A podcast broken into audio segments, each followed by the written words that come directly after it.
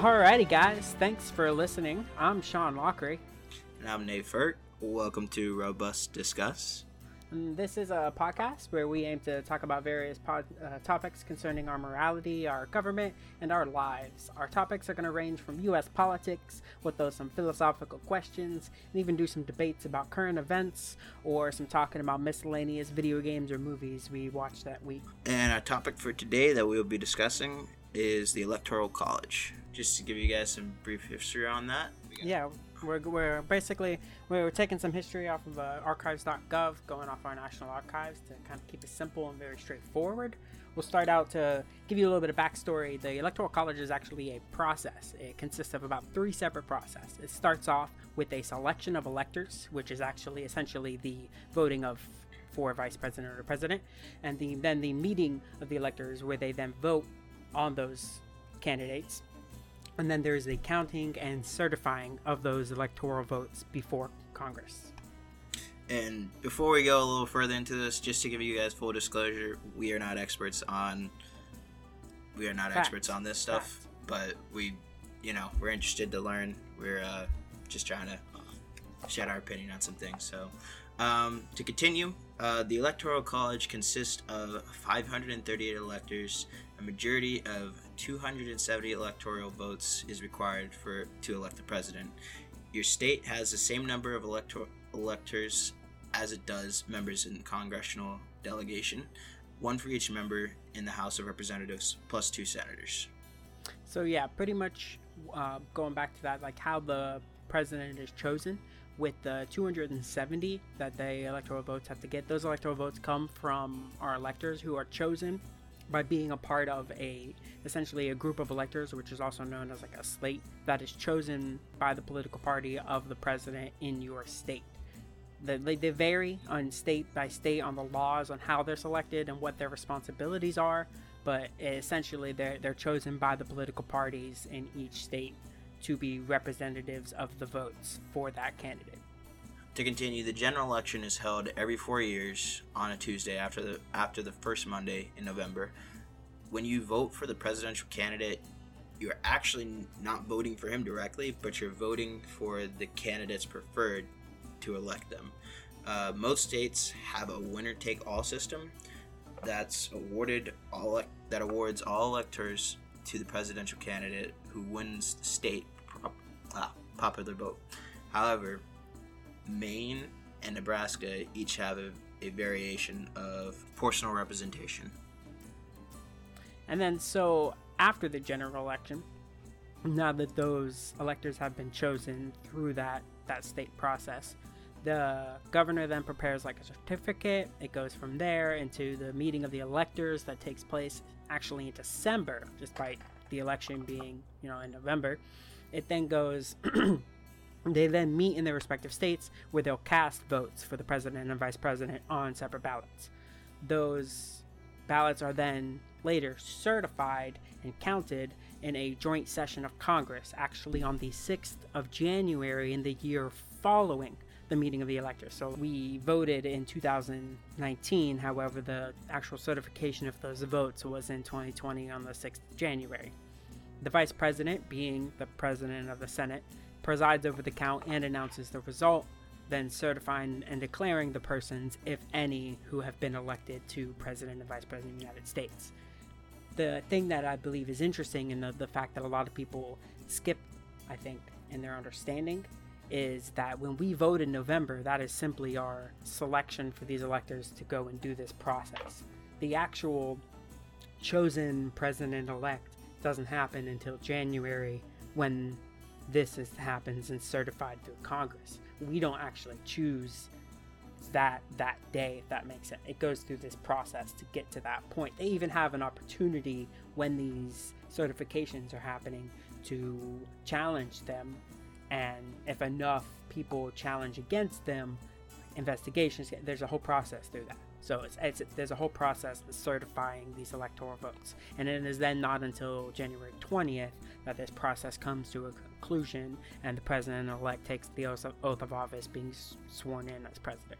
So, like, that's basically, those are all those, like, things that you hear in the news about, like, like the conspiracies about the election, and you just, like, they're investigating it. Basically, that's like this year specifically. That's what like you would hear in the news. But um, the main po- main topic point that we want to go over today is the winner take all system. Uh, Shawn Yes. actually brought up an interesting opinion about it, and he, he thinks he might have a better better way of going about it. So we're gonna go into that a little bit more. Yeah, I, I mean, I, I, I do honestly, um, and so that's the interesting thing I want to talk about with with our our listeners today. What something I do want to note on is that, as you stated, Maine and Nebraska do have their own variations of proportional representation, and that's what I think we need as a as a country to have that better representation. So, as you said, you know, most states have the winner take all system. And that means that the presidential candidate gets all of the state's electors' votes if they win the popular vote. My idea is to take that winner take all system completely out and do it 100% split by the percentage of the popular vote that each candidate wins. A firm like a firm idea that I have is that if you don't live in a state where you identify politically with the state's majority, your presidential vote is almost meaningless.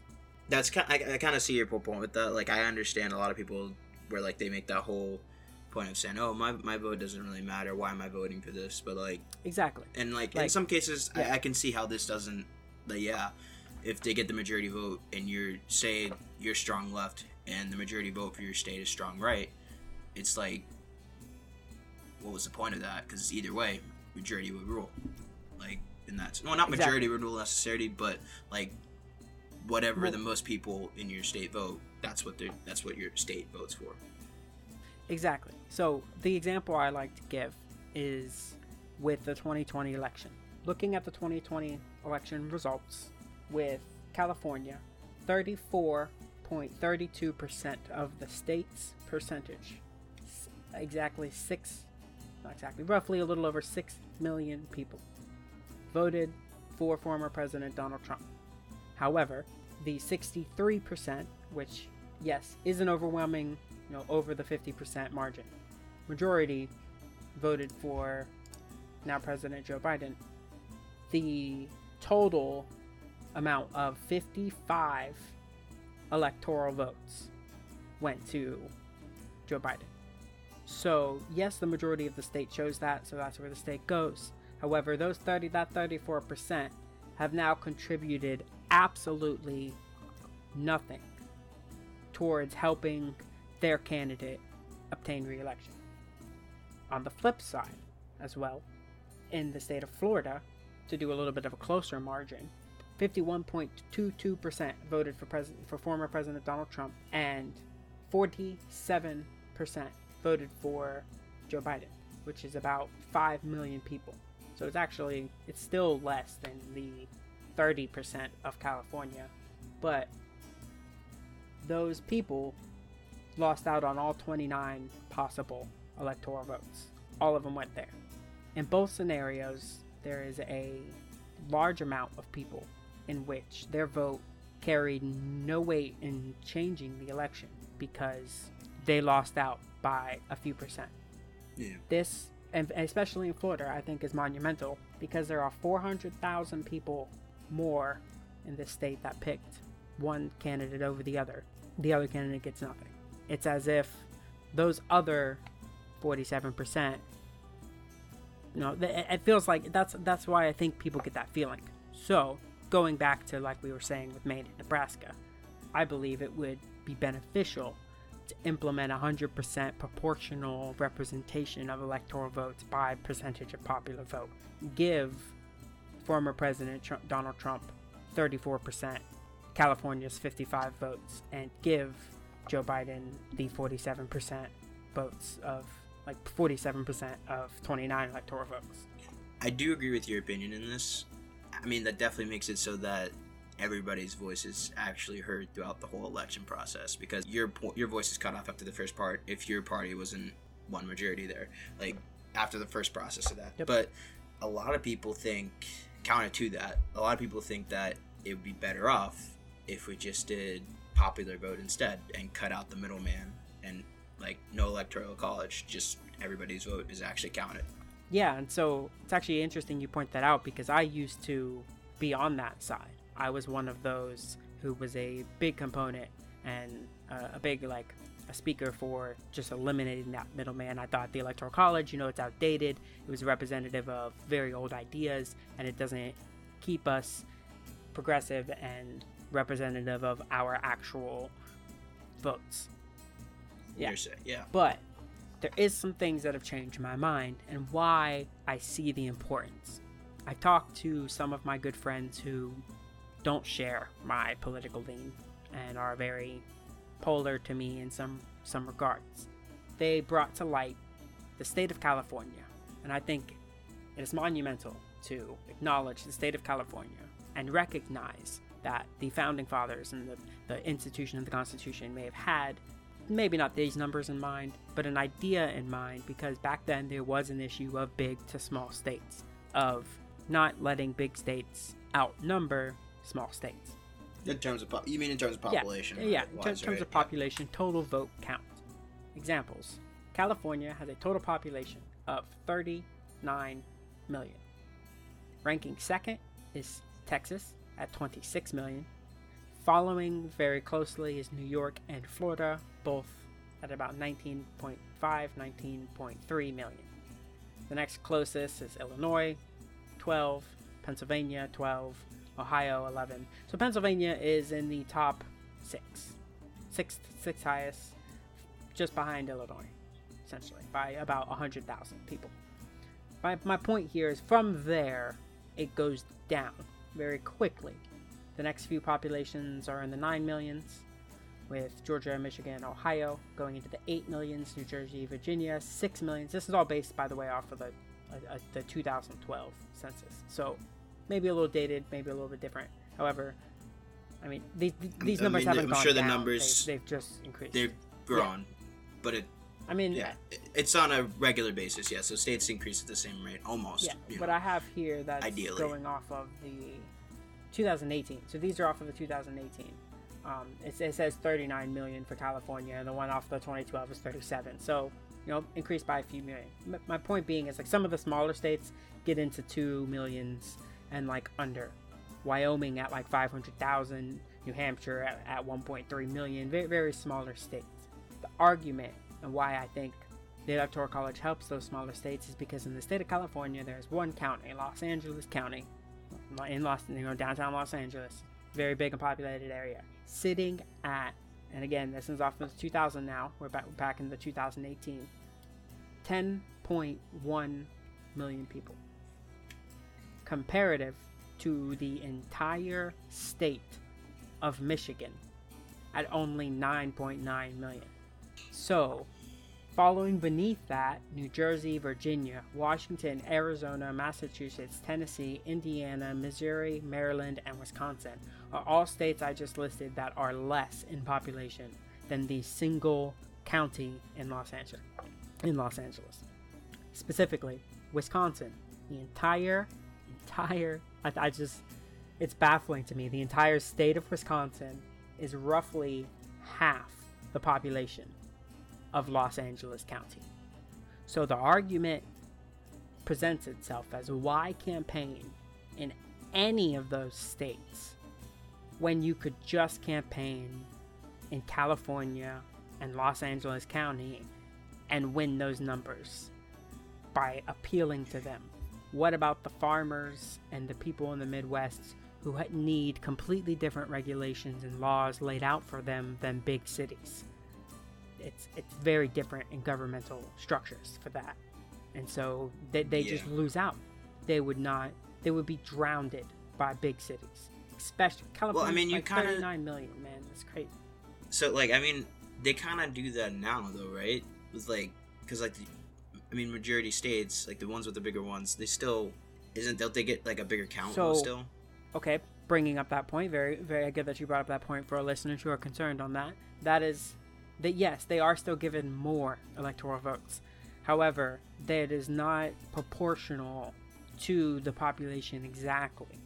No, but I'm saying like no, but I'm, I'm not I'm not like saying any of that. I'm saying like they still kind of do that now with the current system because it still kind of aims in their favor when you get the majority, like the bigger states, kind of. Th- that's the, no. Th- that's the thing is it actually doesn't. That's why Ohio, Illinois, like that's why all those central states are so big during elections because they get about 13 electoral votes. Okay, compared to I, am not 100% on that number, but that's that, that example, real quick example that's that's accurate. Florida gets 29. Okay. California okay. gets 55.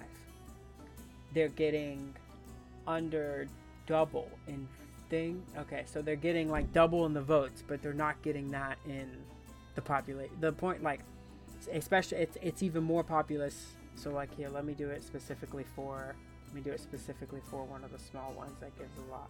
One in Ohio. 18. So 18 electoral votes compared to 55. What's the? Let's do the. Let's do a quick proportionate. Let's do a quick proportionate on that. 18 to 55 is 0.32 percent. But if you compare the populations, roughly, I did like I rounded a little bit here. It's only 28 percent. So you're getting a higher percentage of vote through the electoral college in that smaller state than you would if it was based off population.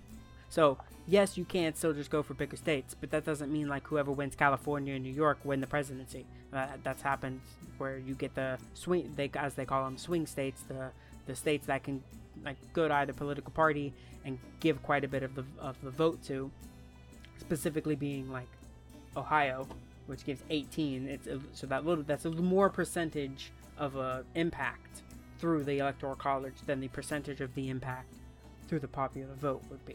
You mm. see? Yeah, no, I, and I then even further, Virginia has eight million, so we're talking two million people less than the representative of Ohio, and they still get 13 electoral votes compared to the, the 55. So they only knocked down five electoral votes. That those five votes represent two million people. Is the point? So like that's why it's it's not proportional. Those 2 million people divided by 5, you know, your vote starts to count very little when you when you compare those numbers compared to California's numbers. Sure. You know. And that's the thing is like I was on your point. I was with you with that. I really was that the popular vote would be better, but I do think that California would genuinely drown out a lot of these smaller states. And that's why I like to go back to that idea. And real quickly, I'll, I'll, I'll let's go off some some representations of that. If they would have been divided. So let's say, you know, we divided the electoral votes exactly as they were based on population. We'll start back with the 2012 election, which was to, to, to keep it real simple, the you know the re-election of President Barack Obama. Actual votes, actual thing that happened, Barack Obama ended with 332 electoral votes. Mitt Romney ended with 206 compared to the you know the 270 this needed to win. 206 seems rather dismal. 332 seems like a, a blowout. Yeah. Then you look at the percentage of the popular vote. Barack Obama only won 51%. However, as I, I we did the math a little bit earlier, he won 61% of the electoral votes. In comparison, uh, Mitt Romney, Republican candidate, won 47% of the electoral of the uh, popular vote however, abysmal 206 out of 538 electoral total votes. Had you have divided that equally based on the popular vote, Barack Obama would have only had 275 electoral votes, compared to Mitt Romney's now staggering 262 even surprisingly, what I think is interesting too is Gary Johnson would have gotten a single electoral vote. I'm, I'm glad you actually did shed light on the, the Gary Johnson part of that, where he had the one electoral vote with that situation, because that kind of does bring up the topic of like these third parties, these third and fourth parties, rather than just the A and B party that are the main two parties that you decide exactly. who's going to be your president. It kind of brings up exactly a little bit more light to the third party or fourth party. You know, it, it, not everything has to be left or right, right and wrong, or A and B. Exactly. You know, there's always yep. A, B, C, D on a test that you take. So like, why can't that be the situation when it comes to voting for a president? Like, exactly. I think that is a little and ridiculous. Even even further on that too, going back to the 2016 presidential election, where we saw you know a lot of people back then were saying both candidates were not you know, popular and great for the country. But they still they still had to decide, and they still got the majority vote on a lot of these. Yep. You know, had had they have done it by population, Hillary Clinton would have had 266. Donald Trump would have had 261. So there still wouldn't have been a actual winner and that. It would have gone to the House of Representatives and through, through a whole separate process. However, Gary Johnson would have gotten nine. Jill Stein got some, and so would Evan McMullin. Five people would have gotten separate electoral votes. That's how they pe- unhappy people were with their two options that they went to others. And it shows that that should be more accessible if people are willing to do it on a regular basis. As far back as 2000, hmm. Al Gore and George Bush, Ralph Nader would have got six. There's there you know there's always that addition there that I think that should be more accessible in our governmental system and more plausible for a third party to obtain electoral votes through a popular vote, but it's almost intangible.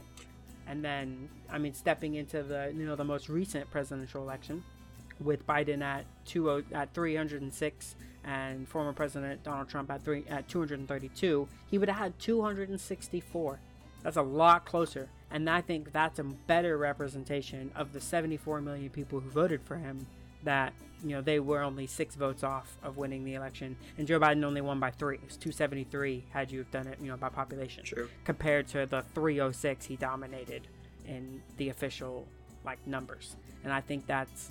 And then even you know Jo Jorgensen would have gotten a vote. So I think it's interesting to to have that all together. That that's just a general solid more representation. You know, 74 compared 81 million voted for roughly numbers. I'm not I'm rounding here.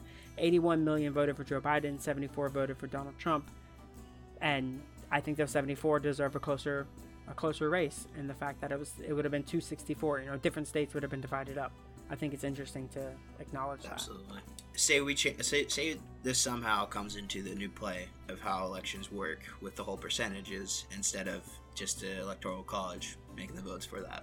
Say it, it's the percentages that get those votes. Do you think we'll see? Do you think you could see a shift in more third party, more third like three ba- three election based parties like going on? You know, going in the future. You think it could see a shift in that? Because that would be like I could see that being a, be- a, better, more more fair way of representing people because it's just not left and right is not that's not the only way you can go. so no, and that's and that's the thing is I think I I do think that that would because of how the ballots are set up with the candidates of through the like you know the the Democratic National Committee and the, the Republican Committee that how they select their their candidates for president and how that goes down in the in the general election the primary elections in Florida you have to be registered to your party to vote for that person in the the election it's really it's really weird and I think that if it was just simplified to I need to gain X amount of percentage to gain X amount of votes in these states, it would it would simplify it. Anybody could could run because they could they, they wouldn't have to be a part of a party. They wouldn't have to identify. They could just say I'm running for president and here's my platform. Vote for me for X reasons.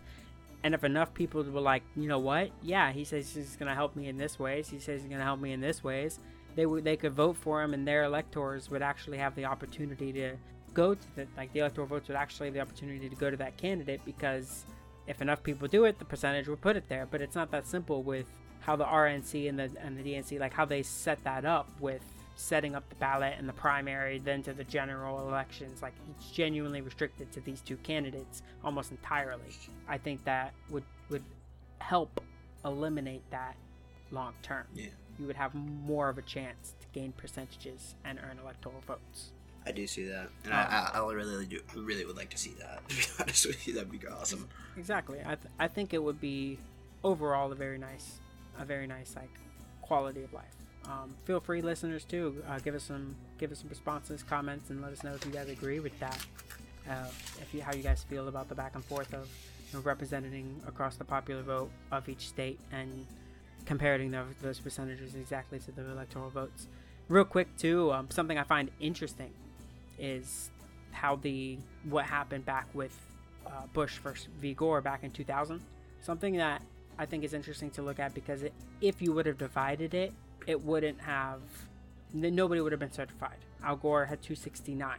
Bush had 263. So Gore would have been one vote under the 270 to win.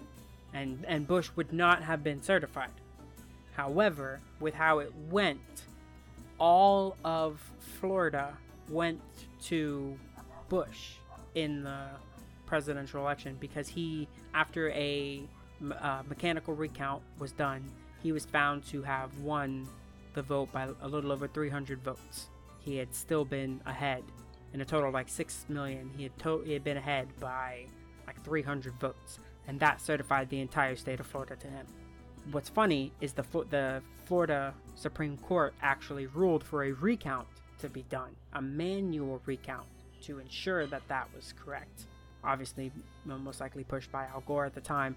That was then actually struck down by our U.S. Supreme Court, and they redirected the win back to George Bush, and he, you know, he was he was elected president. Comparatively, too, had you done it by percentage going into 2004, he would have won re-election. So maybe it all worked out on long term, because even in percentage, he would have stayed he would have stayed president once he was there. Had the process played out in the House of Representatives, and he ended up president anyway. However, I think it sheds light that maybe they're the answer on that. You know, what do you what do you think? The answer on that's kind of unclear in my opinion. That had you have done it by population, there wouldn't have been a winner of 270.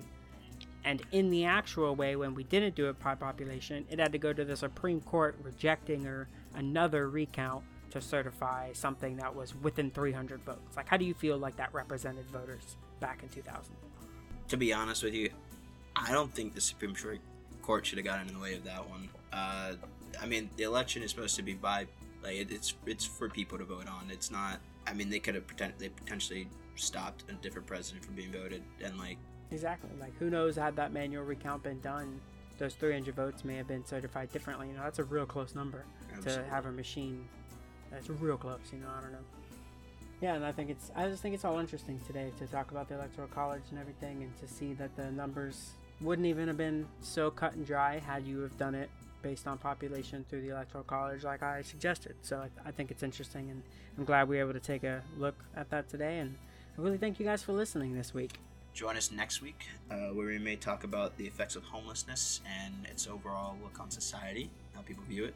Yeah like the, the morality of it you know being stuck in it or maybe we might even dive into covid you know the, the effects it's had on technology and the ability to work from home and do business without having to you know travel so much. So yeah, it'll be interesting. Well, I hope you guys all have a good one, and we'll see you next week.